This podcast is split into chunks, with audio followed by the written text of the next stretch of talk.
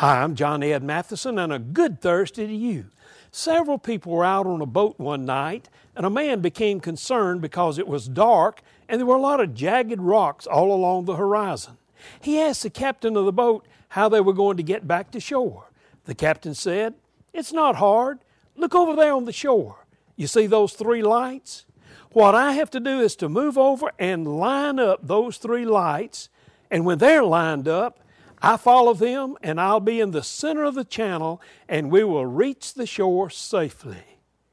What each of us needs to do is to look to the three lights God the Father, God the Son, and God the Holy Spirit.